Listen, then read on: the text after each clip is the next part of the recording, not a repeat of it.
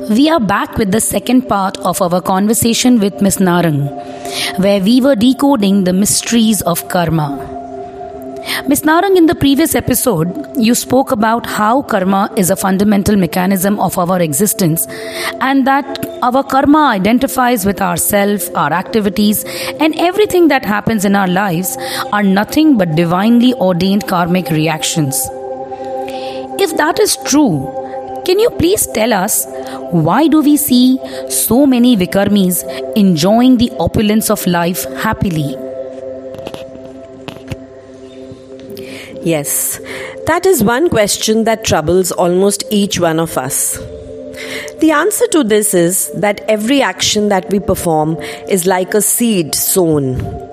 Just as different seeds, such as rice seeds or mango seeds, bear their fruits at different rates, different timings, so do different karmic seeds. But while we can discard the ripe produce if it turns out bad, unfortunately, we cannot discard the bad fruit of our karmic seeds. We have to either eat or suffer every single karmic fruit that we have sown. Also, it's quite possible that we enjoy the old harvest first and then come to the bad produce after a certain period of time. Napoleon Bonaparte enjoyed his life and rule till his good karma lasted, but he had to die a sad death in solitude with his rapidly declining health. Similarly, Dhritarashtra in Mahabharata was a hunter 50 births back and once threw a burning net on a tree, causing a hundred birds to be burnt to death, while the remaining birds flew away but became blind due to the scorching heat. Due to the effect of this sin, he was destined to remain blind and also lose his hundred sons in the Kurukshetra war. Then he had to wait for an opportune time for about 50 births, during which time he earned and accumulated enough pious deeds to attain the merit to be eligible enough to get a hundred sons in one lifetime. So Krishna says in the Bhagavad Gita that karma works in complex ways, difficult to understand.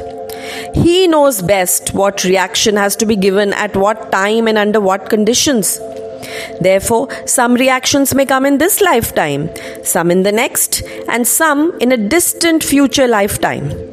The lifespan of our soul is not simply from birth to death in our present body, but it encompasses the baggage of actions of our previous lifetimes too.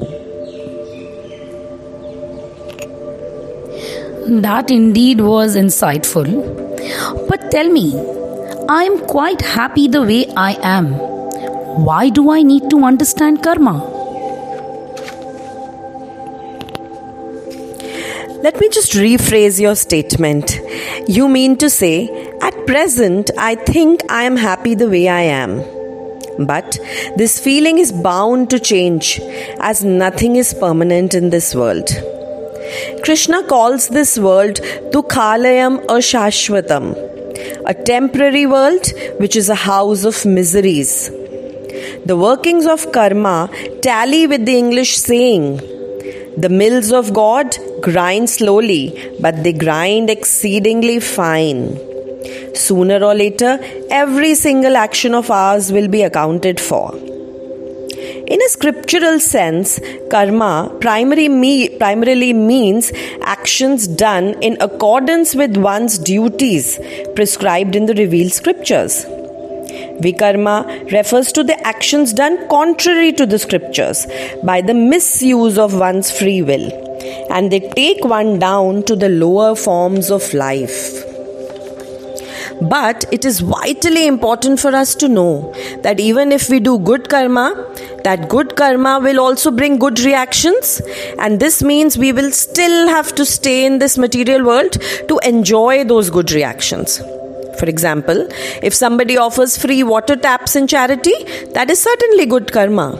But the reaction for that would be that he will have to take another birth in which he will never suffer from shortage of water. He might take birth near a lake or a river. Similarly, if somebody gives school textbooks in charity, then in his next life he might become the owner of a printing factory. But this birth in this material world means he has to grow old, get diseased, has to die, and has to suffer miseries of material existence. Thus, even by good karma, we can't get out of this material world because good karma is not necessarily godly karma or akarma. As long as we are forgetful of God, we stay on and on in this material world. The real way to come out of this material world, which is a place of suffering, is by developing our devotional service towards God, which is actually akarma which we all must aspire for. So, are, are you trying to say that we should shun the material world totally and live with a trust in God? accepting whatever life has to offer to you without resistance, judgment, or expectation. Such a life would be closer to sannyas, wouldn't it? Honestly, we wouldn't be able to do that because we are all active souls. Our innate nature is to be active.